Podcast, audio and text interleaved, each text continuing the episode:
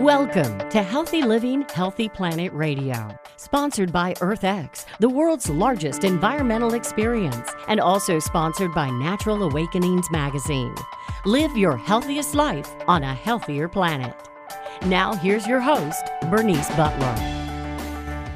Welcome to Healthy Living, Healthy Planet Radio today. We're in our second season, and we're very excited to continue to help you explore and understand the unbreakable relationship between your health and the health of the planet. We look at the hottest topics related to our environment and its sustainability and how they affect your health and wellness.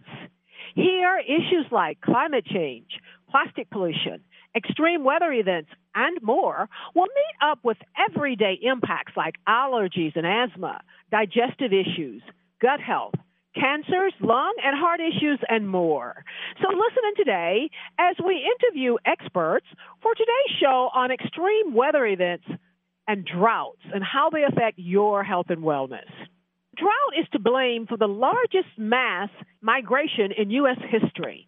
By 1940, the Dust Bowl had forced 2.5 million people out of the Plains states, with 200,000 of them heading to California. And today, scientists, as well as political observers, believe drought contributed to the Syrian civil war as widespread crop failure from 2007 to 2011 drove many farming families in Syria to urban centers, and that this event is still today fueling existing social and political unrest. Droughts affect just about every human within the affected region, and they have the potential to spread nationwide or worldwide, depending on the economic damage and its extent. If the drought covers an extended period of time, or if it's especially harsh, conflicts arise between individuals over water rights, and land value is also impacted. Droughts have the potential to alter the quality of life through the loss of land, loss of livelihood, and of course, health consequences. We're told that there are generally four types of drought. That is hydrological, socioeconomical, meteorological, and agricultural. And there is some debate as to whether or not the socioeconomic and the hydrological types are independent or if they're just two faces of the same coin. Now, that's a lot. And so, here today to help us unpack some of this is Dr. Renee McPherson, PhD, and she is from Oklahoma University, or OU. I love saying that because I'm a hook 'em horns. Dr. Renee McPherson is Associate Professor of Geography and Environmental Sustainability at the University of Oklahoma and University Director of the South Central Climate Adaptation Science Center, which was formerly called the South Central Climate Science Center. She is also an adjunct associate professor of meteorology at OU.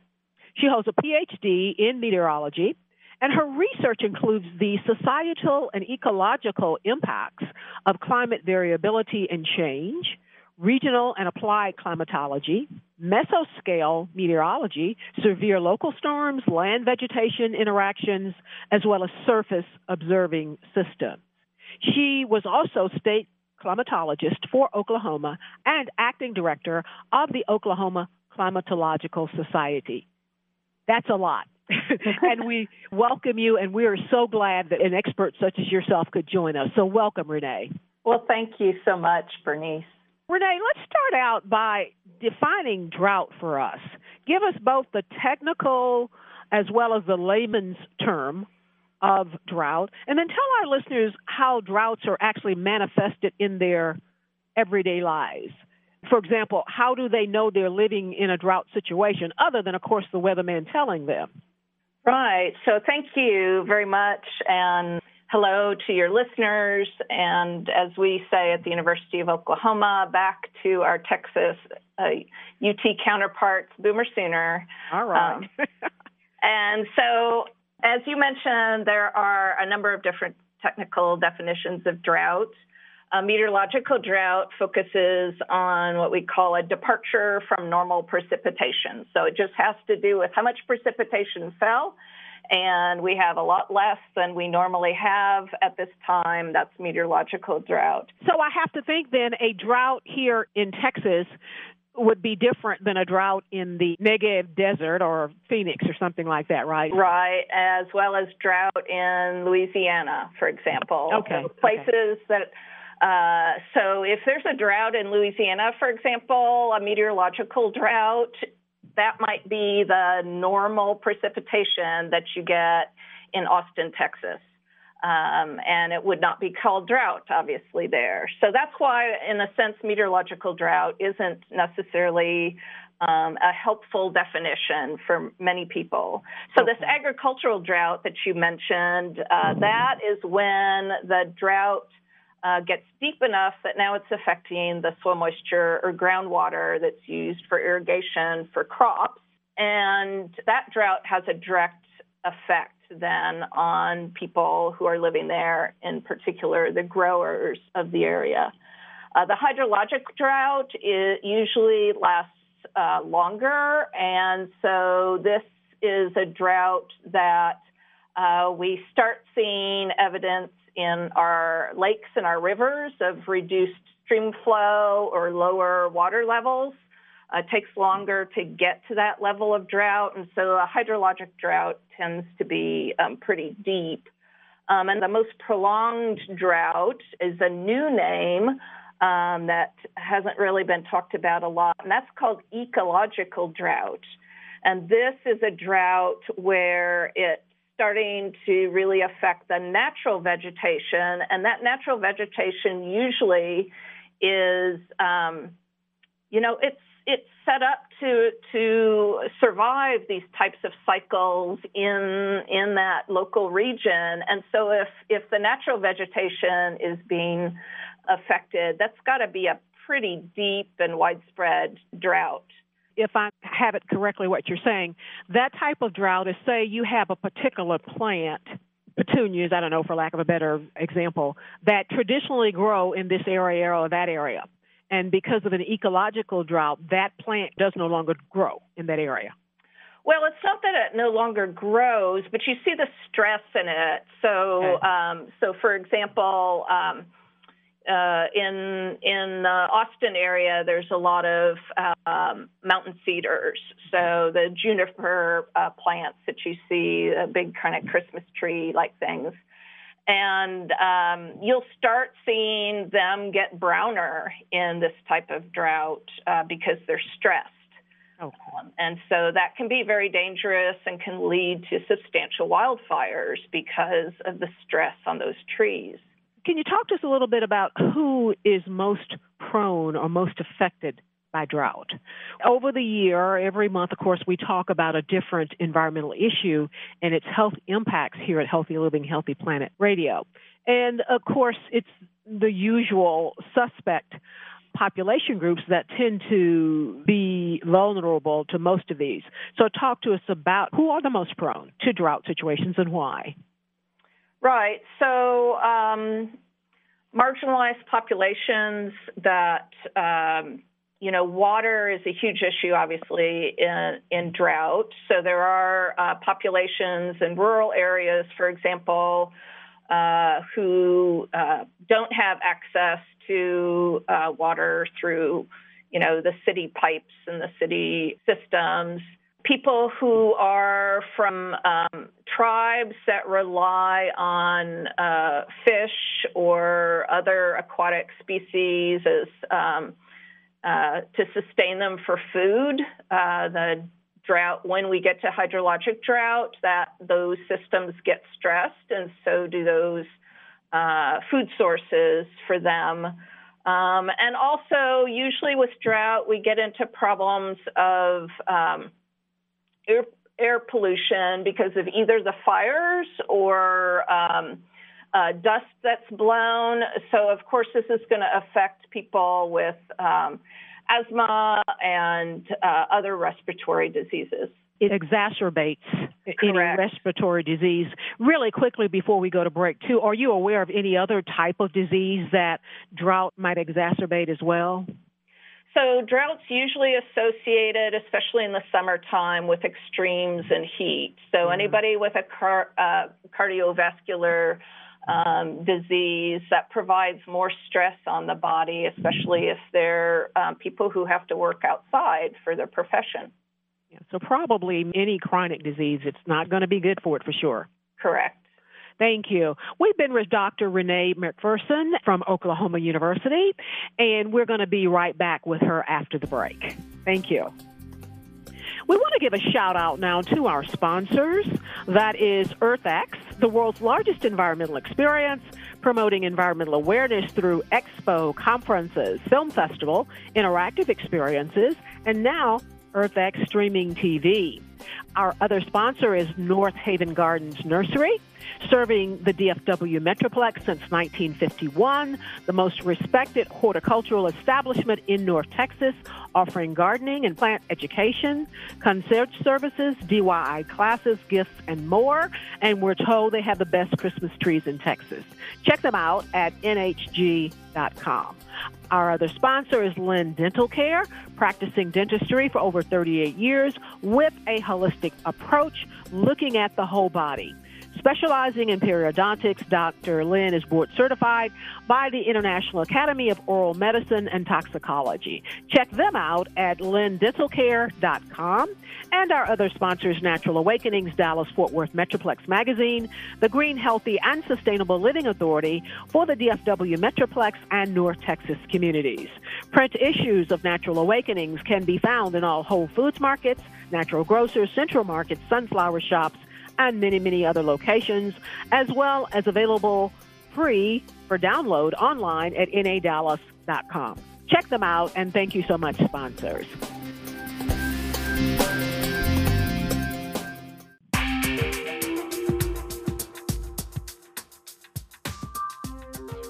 Welcome back to Healthy Living, Healthy Planet Radio to today's show on extreme weather events, droughts, and how they affect your health and wellness.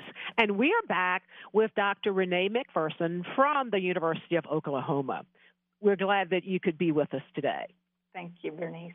Renee, what regions of our country, other than, of course, Texas and Oklahoma, which I presume are some of the worst regions, but what other regions of our country and our world are most prone to droughts?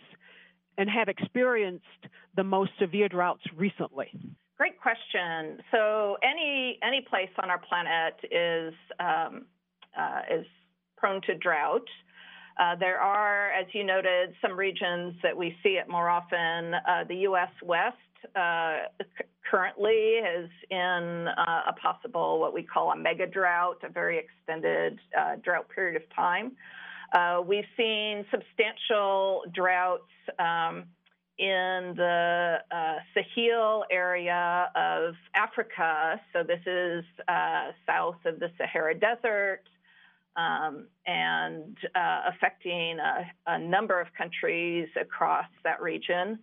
Um, and we've seen uh, significant droughts in areas of uh, China and areas of Australia uh, with huge Australian fires that you may have seen on the news um, in the past few years. And a lot of things that draw these areas together is that they're in what we call semi-arid regions of the world. So they're between kind of the the humid parts uh, where we have lots of tree cover um, and the desert regions. So they tend to be places where uh, people live um, and where uh, when you lose precipitation, you feel it, as opposed to like in the eastern part of the United States, they can go through a drought and they're used to so much water that it's just less water there. Um, so it might still stress some systems, but a lot of people don't actually notice it as much. You told us about the commonality that most of these drought prone areas around the world tend to have. What is it about that climatologically that causes droughts, and what is the impact of climate change on droughts? Great question. There are a number of things that tend to cause drought. Uh, in uh, many areas of the world, uh, the El Nino uh, Southern Oscillation, so El Nino La Nina cycle, uh, has uh, either wetting, more rain, or drying, more drought impacts. Do those cycles alternate?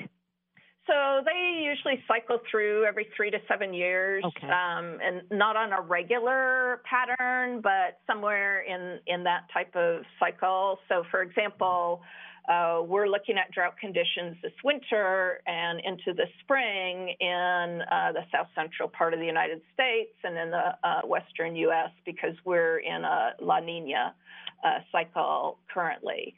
And there will be other areas of the world that, um, when they experience La Nina, they also become um, more likely to get into drought. So, droughts have some degree of predictability when they're coming. So, so yes, they do. Um, not long term, you know, not years in advance, but uh, but yes, the centers that monitor drought uh, when they saw that we were moving into a La Nina event, have already indicated to our water resource management communities and our agricultural communities uh, that it's going to be a La Nina and we can expect uh, less precipitation in this part of the country. Also, in in like uh, Oklahoma and Texas and other kind of warm areas like uh, like we are, uh, we can get into these conditions called flash drought, where it's dry as you go into the summertime, and then very quickly, because of those hot temperatures reducing that soil moisture, suddenly we can get into very severe drought very quickly. This is so interesting. Drought, of course, does impact our physical planet. It impacts our environment both immediately and over time. So, what does this look like in terms of the long term impacts of drought, and how do they differ from the short term? And where in there is the wildfires? yes. You know, as we have a changing climate, we are expecting to see that drought will become more common. Um, especially in th- this part of of the world, and, uh, and and will get more intense. And part of that intensity is because as temperatures increase, we get more evaporation of water out of the soils, and so um, that increases the ability for our uh, droughts to to establish themselves uh, much more intensely. Uh, we have already seen, for example, about two degrees of, of warming in Texas um, over the past 100 years. We expect to see another half a degree um, uh, Fahrenheit of warming each decade as we go forward with climate change, and so that's going to be that's going to be associated with uh, more impacts uh, of of drought. The other thing about climate change is it's making some of our rainfall patterns less predictable. So, uh, for example, in areas like Arizona and New Mexico, where they really count on the summer monsoon to bring them those rains during the summertime, they've been finding that the timing of the monsoon is getting less predictable. And in some cases, like this past uh, summer, uh, the monsoon didn't last long enough to give them enough rain to move into the winter. So they've already had uh, stress with drought now, and they're moving into the winter, which is a bit drier of a season.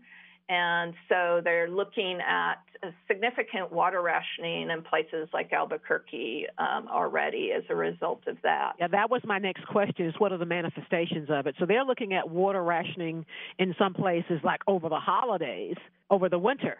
Yes. Because of a drought, and I don't think most of us don't normally associate the winter, no matter how your winter is, even winter in Florida, which is never winter, we don't associate winter with lack of water.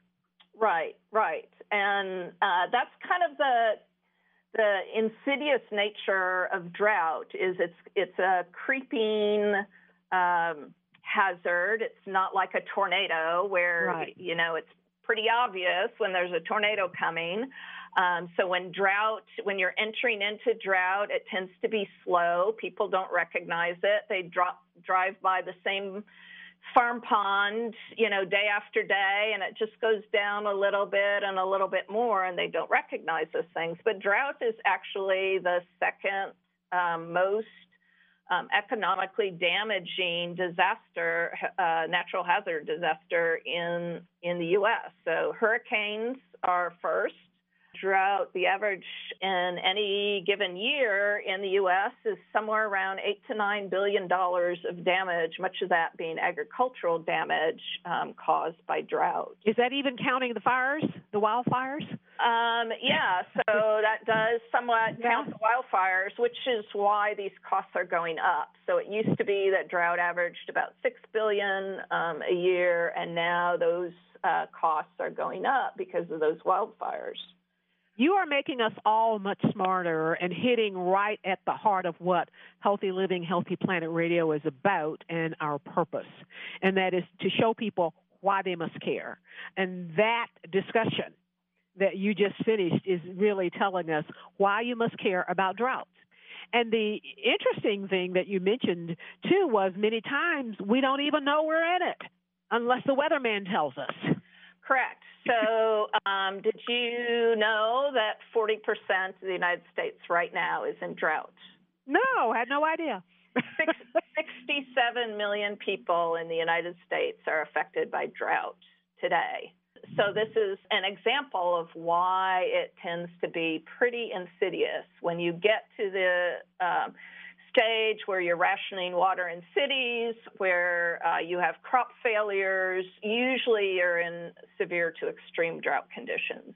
Tell us about, and we just got a couple of minutes for this segment before we just go to break.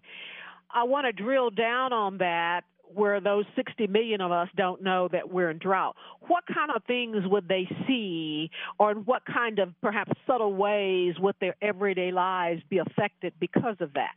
Right. So I mentioned the kind of lower water levels in lakes or in farm ponds. Uh, Just low water pressure as you're trying to cook or clean or do whatever. Um, you could, yeah, you could see that, but a lot of that's mitigated by your city water system, and so again, you're you're separated somewhat from your environment around you.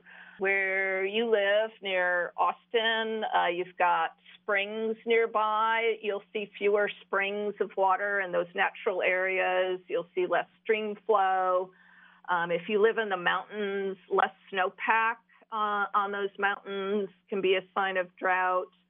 Um, if you're if you take walks in the forest, stressed trees, you know, brown leaves when it's normally not brown. Um, so it makes it harder to see drought in the wintertime uh, because of that. Uh, strangely enough, you might actually see it at the grocery store by an increase in the price of beef, uh, chicken, eggs, and dairy products. And that's interesting because we probably see the price increases but have no idea why. We're going to go to break, Renee, and we'll be right back on the other side. We have been with Dr. Renee McPherson from the University of Oklahoma, and she's really telling us some very interesting things about drought and how it really is affecting our everyday lives that we had no idea of. We'll be right back on the other side.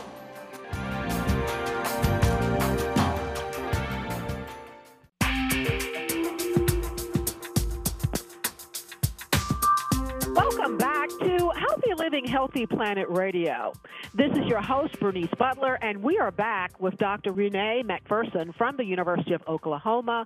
She is a meteorologist, and she is the past Oklahoma State climatologist, and she is really enlightening us and letting us know why we must care about drought, why to care about drought is really not an option. It affects our health and wellness, but just our everyday well being and our everyday living. So thank you so much, Renee. We're so glad you could make time to be with us.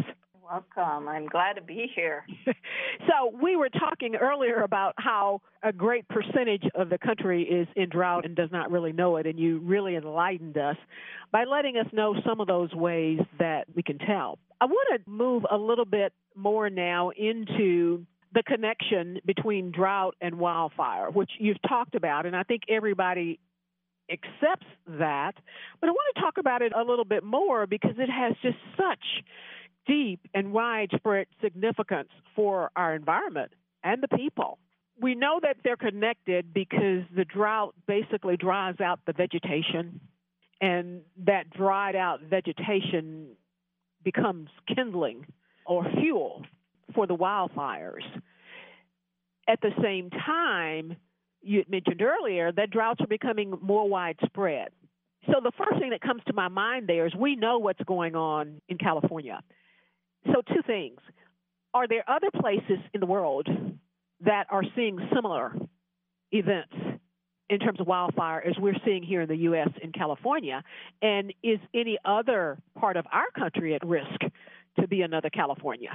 Right. So this is a scary thing to think about because um, you know so many people live kind of on this either on the edge of these um, uh, kind of beautiful areas of our uh, of our world in in these uh, huge forests and uh, our you know we have nas- national parks and all of that in there that people care very deeply about. Uh, we are seeing uh, some substantial increases in fire activity. For example, in Australia, uh, you may have remembered the um, pictures of people trying to save koalas in some of the eucalyptus forests in that region. So, eucalyptus is a very oily uh, a plant, and so it burns very readily, very similar to kind of the um, the junipers, the the mountain cedar, the eastern red cedar that we have across uh, the southern uh, south central part of our um, our region. So yes, we are definitely seeing some of these.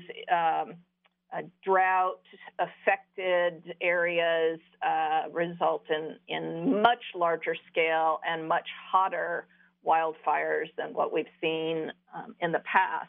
I imagine there's some other parts of the country as well. I lived in Florida for a long time, and coming along Interstate 10 in North Florida, you're going through a number of national forests.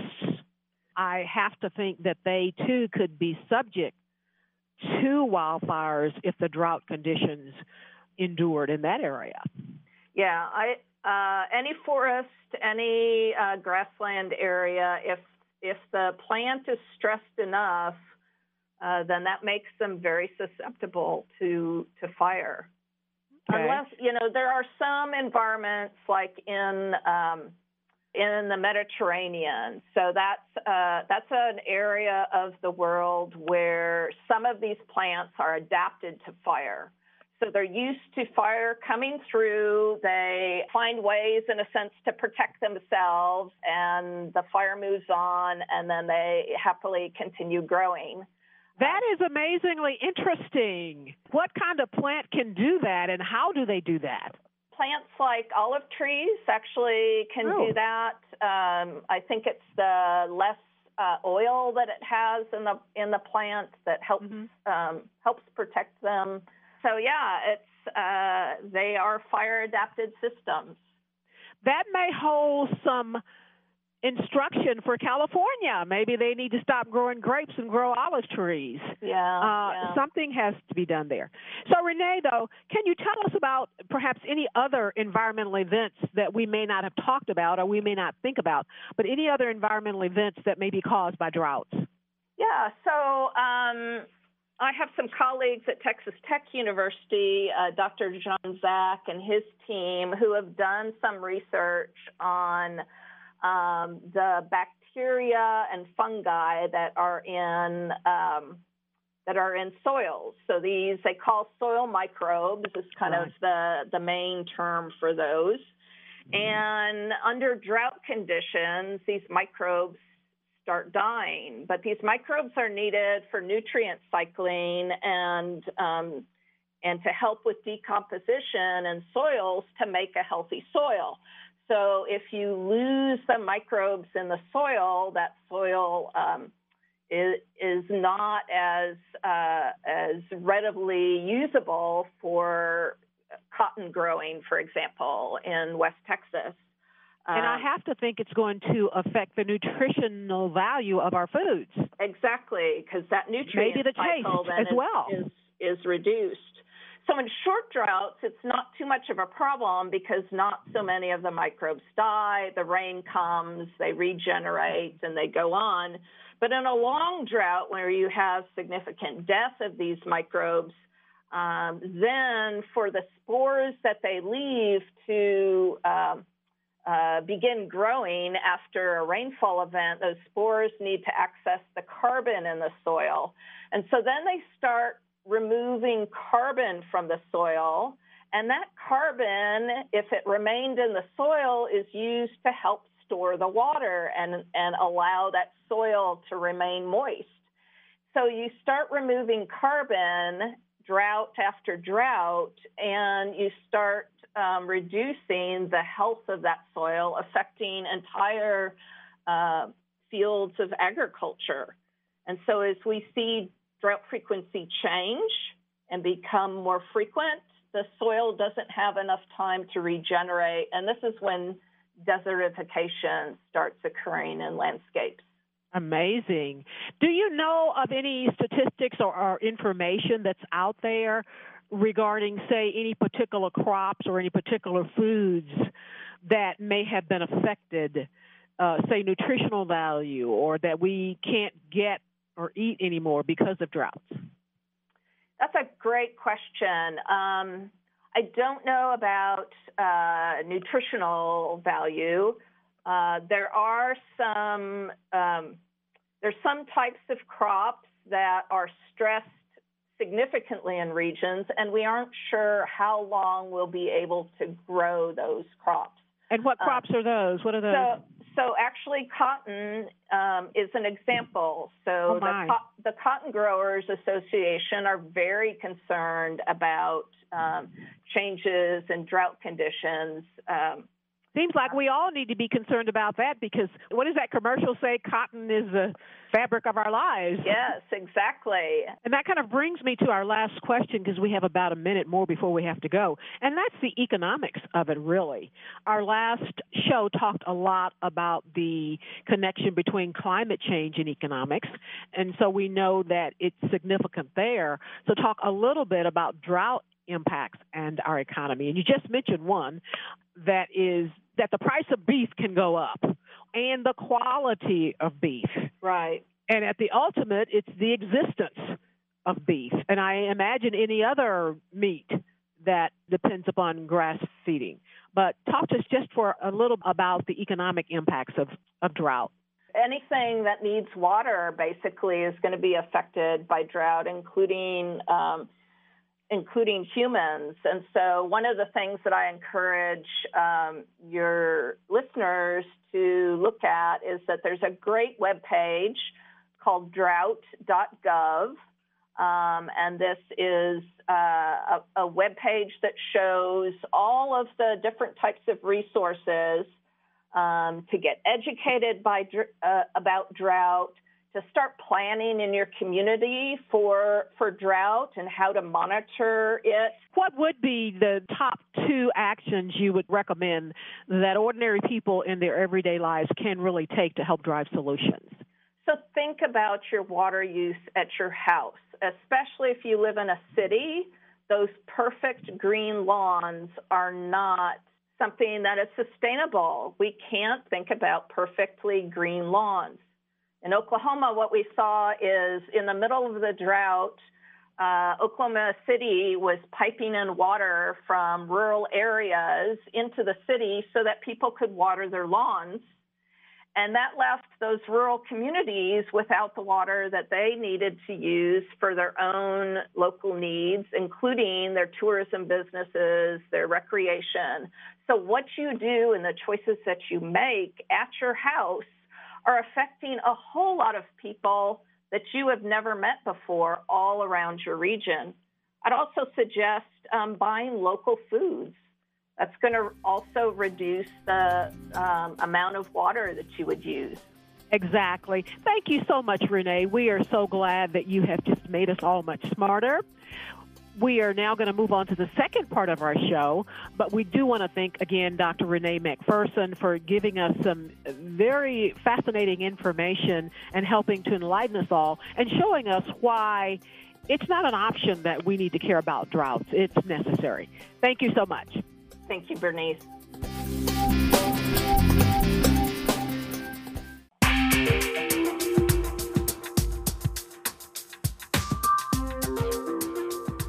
This is your host, Bernice Butler, and welcome back to part two of today's episode of Healthy Living, Healthy Planet Radio on extreme weather events, talking about droughts and how they affect your health and wellness.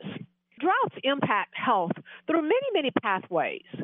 Water is life, and we all know that. People need water to drink, to grow food, and be clean. But drought affects health in many other ways too. Drought can also cause long term public health problems, including the amount and quality of drinking water, air quality effects, sanitation and nutrition, and of course, diseases. Now, during drought, there's an increased risk for wildfires and dust storms. Particulate matter suspended in the air from these events can irritate the bronchial passages and the lungs. And there are many, many more health issues, impacts, and conditions that can be caused or exacerbated by drought, either directly and perhaps more importantly, indirectly.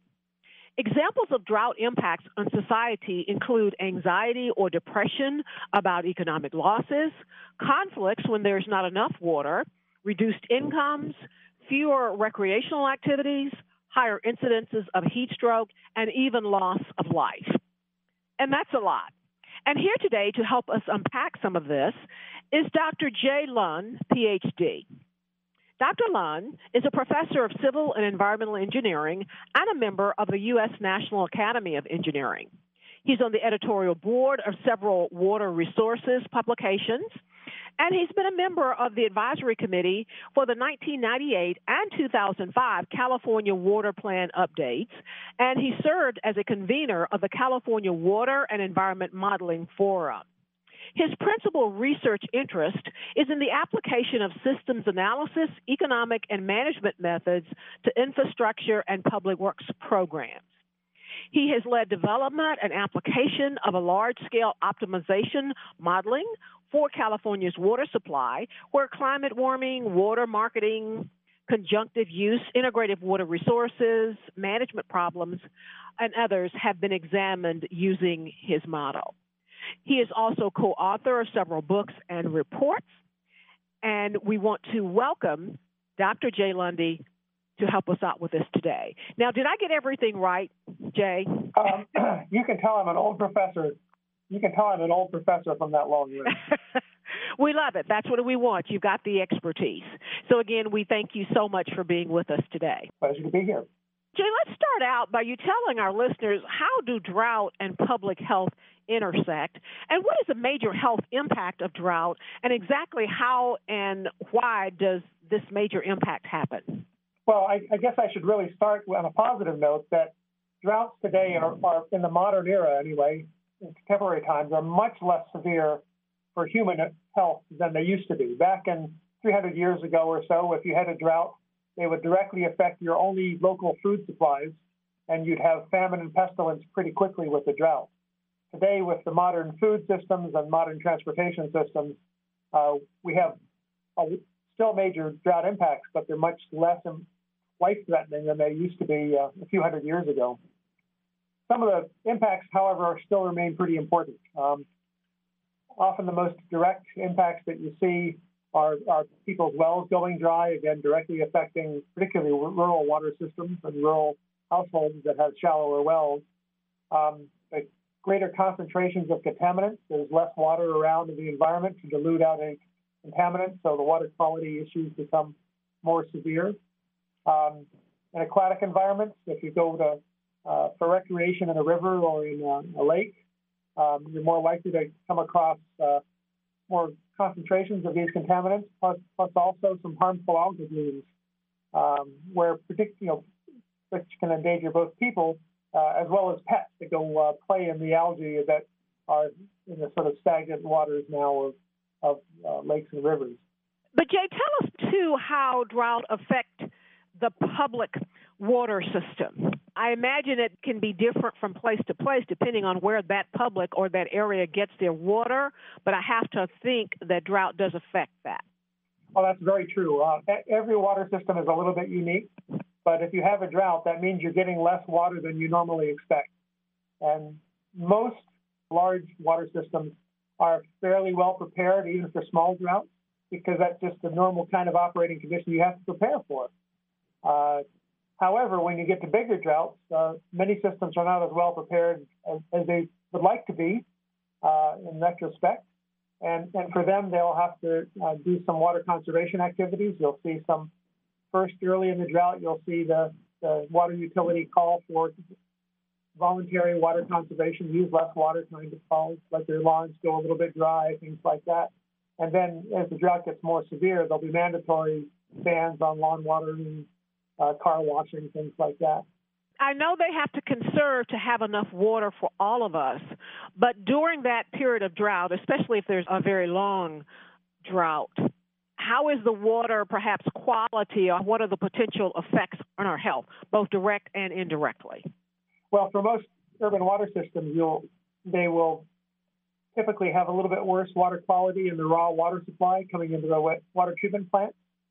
And so one of the issues sometimes is that they'll have to reduce the flow that goes through the plant so that the water that is coming through gets enough treatment. So they really don't want to release water into the distribution system that is of poor water quality that would threaten people's health. So they might reduce the amount of water that comes through the system so that it can have the right kind of residence time, the right kind of filtration, the right kind of disinfection to preserve, make it safe. Are there any perhaps instances or possibilities that some unhealthy things could come through to our water because of the drought, and perhaps some things got into that water because of the drought that may not have been anticipated or that weren't accounted for during the regular filtration or sanitation process? Yeah, there, there's some, some aspects of harmful algal blooms that can introduce some toxics that they have to be pay more attention to when they treat it. There are health risks associated with, I guess, the effects of water or the water that we use and how we use it as a result of droughts, as well as the other things that droughts produce. It appears, and it was mentioned by our earlier guest, that droughts create a lot of dust and particulate matter. And so that seems to drive its own health issues. Can you talk to us a little bit about that? Uh, yeah, uh, certainly in California during our last big drought in 2012 to 2016, we had a lot more instances of, of, of dust, particularly in, in, formerly irrigated areas that, that are now dry because we have very dry summers here. And so there's a lot of concern for dust. Um, I, for most people, it was kind of an inconvenience, and, and, but I think there were some health impacts. What really occurred, though, after the drought was the wildfires and the, air quality impacts from the wildfires that were in, in mostly in forested areas uh, because of a lot more dead trees uh, during the drought and a lot warmer temperatures during the drought. Uh, those wildfires, we still are getting them even this year, four years after the end of the phenomenal drought itself. Uh, and that's probably cost, I saw one statistic saying probably a thousand extra deaths uh, because of the air quality impacts from the wildfires that were worsened by having the higher temperatures uh, and, and the drought that killed so many trees and, and made so much fuel available. Exactly, and that's just the air quality. I have to think there are also health impacts associated with the economic losses caused by the fire and the mental health. I've made a note of, and I saw in my research, valley fever. Oh, yeah. Tell us how valley fever is associated with droughts. So, valley fever is in the San Joaquin Valley is a, is a dust-borne, essentially a, a, fungus in, in the in the soils there that that can cause death, actually, uh, illness and death in people. And there was a great concern during our latest big drought that there will be a, a grand outbreak of valley fever because we have quite a bit more dust. However, the fungus really spreads when it's moist. And so at the after the drought ended, people went back and looked at the records and said, "Oh, you know, during this drought we saw less valley fever than normal. We might have had more dust, but because the soil was less moist, the uh, the fungus wasn't sending out as many spores." Fascinating. Last thing, Jay, and that is how can ordinary people in their everyday lives take steps to help drive solutions to prevent drought and protect themselves? Well, first of all, try to use less water. That'll keep more water available for the future. Uh, second of all, if you're a, a, a rural water system uh, or you have a rural well, you know, check and think about how much how how high is your how deep is your well relative to your water level, and uh, if that water level were to go down during a drought, would you be able to get through? And then think about what would you do to reduce your water use during the drought to make your well last longer, and what your neighbors are likely to do. If you've, if you've got neighbors that are going to increase their pumping during drought, you might have have some trouble with your well. So sort of think through your contingencies, and that way, if a drought occurs, you'll be a little better prepared. Well, thank you so much, Jay. You've really helped us understand this a lot more. We really appreciate you taking the time to be with us. We've been with this part two of our show on extreme weather events and droughts. We've been with Dr. Jay Lund. We appreciate it. Thank you. Thank you very much. And thank you, listeners, for listening in today to Healthy Living, Healthy Planet Radio. The conversation starts here, but our goal is for it to continue in your homes, in your social circles, your workplaces, at the water cooler, and in the grocery checkout line so that we can all work together to realize that healthy living is simply not possible without a healthy planet.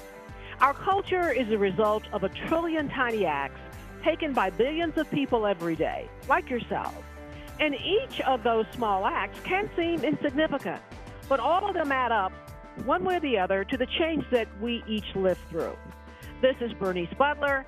Thank you again, and join us next week for more on extreme weather events, how they affect your health and wellness.